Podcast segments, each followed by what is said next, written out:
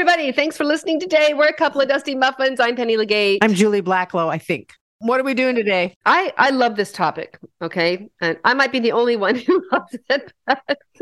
Unfortunately, it uses a word that Julie and I don't really care for, which is pivot. So we're just going to say pivotal because everybody uses pivot and it's way overused. Don't you think, Julie? I don't know what I think, but go ahead. All right. So I'm going to be doing the only talking today because Julie's over there in a coma. no, I don't know what she's doing. I have a lot to say about the, the topic. Okay. Uh, I just, we just don't know exactly what to call it. Right. Okay. Let's call it the pivotal moments of our lives, our life. The, the, the things, singular. the How moments, that, the moments where life changed and turned in a different direction. That's too long. That's too long of a time. we don't even know. we don't even know what we're calling this this okay. thing. This is about you know the moments, turning points. The turning points. All that right. is better. We got it. The turning points of our lives. Yes. Okay, so as I know people are sitting there or standing there or whatever you're doing, thinking now, hopefully, about your your turning points because they are milestones where something shifted. It could be subtle and it could be dramatic. And of course, Julie and I are both moms. So that kind of goes without saying. When you give birth, yeah. that's going to be one of the big pivotal moments of your life. So let's not talk about that necessarily because that's just sort of a no, given. Except for the one point I want to make about becoming a parent. Yeah. Which of course changes your life forever, which is the thing they never tell you before you become a parent, which is you will worry every day, probably in varying degrees for the rest of your life. That's right. About yeah. you're no longer the most important person in your life. Yeah. You can't even warn anybody about that because you it's unimaginable. So that is a big turning point but there are a lot of you know people who choose not to have kids and are sort of spared spared the worry of yes. say where are you did your yeah. plane land yet what i know are you okay you know and you, and you take it to your death you're gonna it's a being a parent yeah. is a lifelong job you don't oh, get your Lord. kids to 18 and send them off to college and then let go it's uh, yeah lifelong commitment and and you uh, never you really said. let go but let's yeah. let's talk about the other turning point. When I got married, I was basically still an embryo. I was 22 years old. I mean, you know, that's really uh, young. that's really, it's too, it's, I want to say it's too young, but it certainly by today's standards seems too young. And it was probably too young then. But when I got married, it was still in the 1970s. So living together was still not quite a thing, at least in my hometown in Washington, D.C., with two sets of Jewish parents who would have collapsed in shock if we had lived together. So we got married. But if I hadn't married Richard Blacklow, who needed to get as far away from his Jewish mother as he could and moved to Seattle, where my opportunities for my career in journalism happened because of him. So that, you know, the decision to get married and follow him 3,000 miles across the country was certainly one of my first major turning points of my life and changed everything. What was mm-hmm. one of your biggest, Penny? Well, I have this sweet memory of me being 18 years old. I grew up in Western Nebraska in a little cow town of 5,000 people and I always had a lust for travel. I I just look at mm, mm, you know National Geographic and any kind of magazines and information about Machu Picchu and the Himalayan mountains, and I just had to be out there. Born with wanderlust, which is interesting because nobody else in my family was like that. But when I was 18 years old, I had graduated from high school. It was a summer between graduating from high school, 1973, and going away to college the next year. And I auditioned and made it into the American Youth Symphony and Chorus.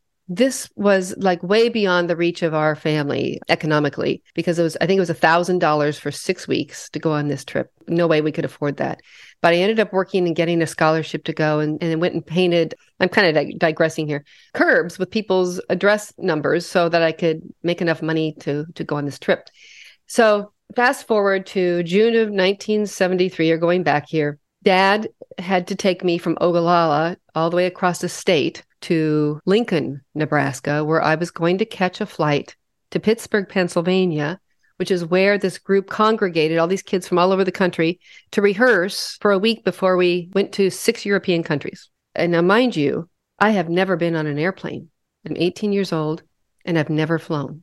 And not only have I not flown, but I'm getting on an airplane and I'm going to Europe with a bunch of people I don't know. I am beyond excited dad and I, these were back in the days when a person accompanying you to the airport could walk you all the way to the jetway, right? Remember those days when you could see somebody off or meet Yeah. them there Yes. at the jetways, you know, pre TSA? They're calling to board the flight. I'm standing there with dad and he goes, Okay, I think it's time for you to get on the plane. You know, I had no clue how hard this was for him, right? To sort of see his his middle daughter take off on this grandiose trip. Anyway, I walked towards the jetway and I walked a little bit into it and I turned around and I looked at him and he looked at me. Oh, this is such a and he said, Go on, Pen. Go on. And I did. And it just was this moment of my life where I, I stepped away from home, Never look never back. looked back, and became a co- totally different person. When I when I Mhm. returned, my mom said I was I was not the same, and I I was better. I was you were different. I was different. I You was more different. informed. I, I had seen, you know, Big Ben and the mountains Mhm. in Switzerland, and I started this whole, you know, this need for me to travel and see the world, but just for Dad to say, you know, just go on. Go on. Oh, Go I on. just I hadn't planned to cry about this. it was such a sweet Well, story. look, you know, we can do a whole podcast about the importance of tears. It's a it's a it's a good and natural thing to do. I'm thinking about how that must have felt to your 18 year old self, and you've never looked back. So you became a world traveler and connected to a planet much outside of your little town of Nebraska. And you still have the elements of that child in you, but you're a world citizen now. I'm trying to think uh, one of the other pivotal moments because there we all have several of them. The other big pivotal moment for me was the day after September 11th when my dear friend Pepper Schwartz invited me out to her horse ranch. She knew I'd always loved horses, but I never had been to her ranch, which is about 30 minutes east of Seattle. And I went out there and I told her I'd always wanted to own a horse as a little girl. It was all I ever wanted. Fell in love with horses when I was still in diapers. So I had always been drawn to these amazing animals. Pepper said, Close your eyes.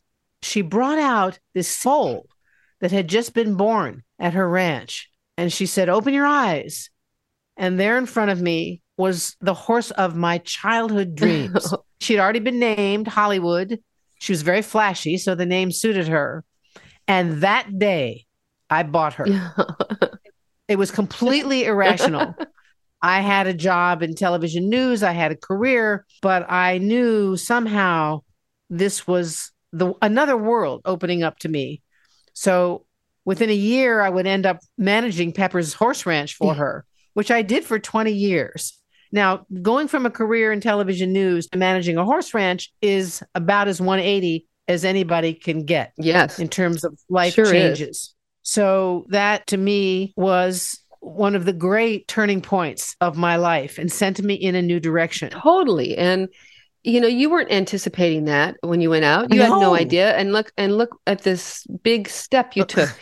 That reminds me too of another story I'd like to share, which is again going back to my youth. I was in college and I was studying marine biology. I wanted to be a marine biologist and do research mostly on whales of all sorts, cetaceans. Growing up in Nebraska was sort of an odd goal. Don't see too many, Many whales in large aquatic animals Nebraska. in Nebraska. No, we have tadpoles and carp and stuff. A lot of cows. a lot of cows. This was my dream. And so I was taking all my life sciences courses, biology, zoology, and math, and all the things I needed for a life science degree. And my plan was to get an undergraduate degree in biology because I didn't offer anything in marine biology at the University of Nebraska. So I knew I'd have to switch and go get a master's and probably onto a PhD somewhere. No idea how I would do that, but you know, I had this goal.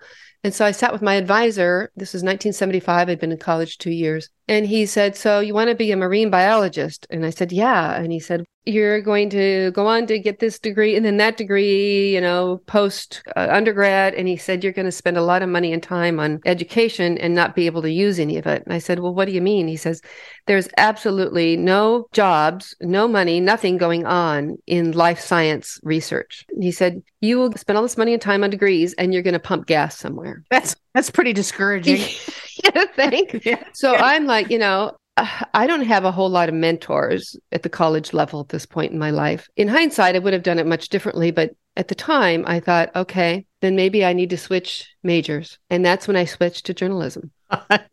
and that's a pivotal ch- that yeah, yeah, that's a and that's a 180 also it was luckily i was able to graduate in four years in hindsight i probably would have said you know what you don't know me i'm going to find a job in marine biology because that that's that's who i am now but back then as a 20 year old girl from ogallala nebraska again going back to my upbringing i didn't have the confidence or the wherewithal to understand I was going to be able to do anything I damn well pleased, and nobody was going to get in my way. Well, we were never told that, Penny. No, we weren't. We were raised. I certainly wasn't. You're younger than I am, but I don't think anyone ever said to me, "You can do anything you dream of. Mm-hmm. You can do anything you want." we had to find our own way yeah. and just be- believe in ourselves. Now the messages are more prolific, and people, young women especially, but of course men too, are being told they can do whatever they want to do. Right. There are models of that all around. I'm Those are the messages I think most really involved parents are giving their kids these days. I don't know how we got to where we are without any of those prompts. I really, I don't. It was just it was just a happy accident, yes. really that we ended up doing what we're doing. We were we were led to something without anybody at our backs necessarily, just spirit and magic, right, and luck, right, great good yes, luck. good luck and uh, and good people in our lives that gave us hands up when we needed it. You know, the nice thing about ending up in journalism is a lot of great things. I I got to travel the world telling stories and meeting all sorts of people, which really suited me probably better than sitting in a research lab somewhere, but. I was able, when I came to Seattle, to cover everything whale, everything orca, everything you know marine biology out here and I became the whale expert if you want to call me that at KIRO and covered many many stories about the southern resident and, orcas and uh, Springer the little whale that was rescued and sent back to her her home pod. And we should say Cairo, she's referring to KIRO Television News, the CBS affiliate here in Seattle. Yes, yes. Well, not Cairo, Egypt, right? right KIRO, right. The, tele- the, so, the, television station. Just to be just to be clear about yeah, it. Yeah. So these yeah. points in your life, and you don't. I don't know if you even realize it when you're there, but when you look back, it's like, whoa, that was a major yeah. right hand turn that sent me off on this path. And I'm a believer that we get sent on the right paths, even though we don't recognize them. I I, am a believer that I when I asked the universe for guidance, and of course I wasn't doing that at 18 or 20. I wasn't wise enough yet to do that, I suppose. But uh, I certainly rely on the nature of goodness and of God, really, to to lead me. Yes, it's it's godliness for sure, mm-hmm. spirituality, godliness. But I have to say also the decisions we make to end marriages that weren't working mm-hmm. are pivotal moments. Yes. And you and I have both been through uh, two divorces. Mm-hmm which changed the course of our lives. Yes. And they were very hard decisions and painful decisions. But those were were turning points. And here we are, my friend, at another big pivotal moment, turning point in both of our lives where we've come together for reasons which we're now discovering to create joy and silliness and some meaning and to connect people. That's why we're doing this. We're still trying to connect. And one of our, our, our byline is we're we're old with big mouths and not ready to shut up. They'll never shut us up. I don't I don't know until until we draw our last That's breath. That's right.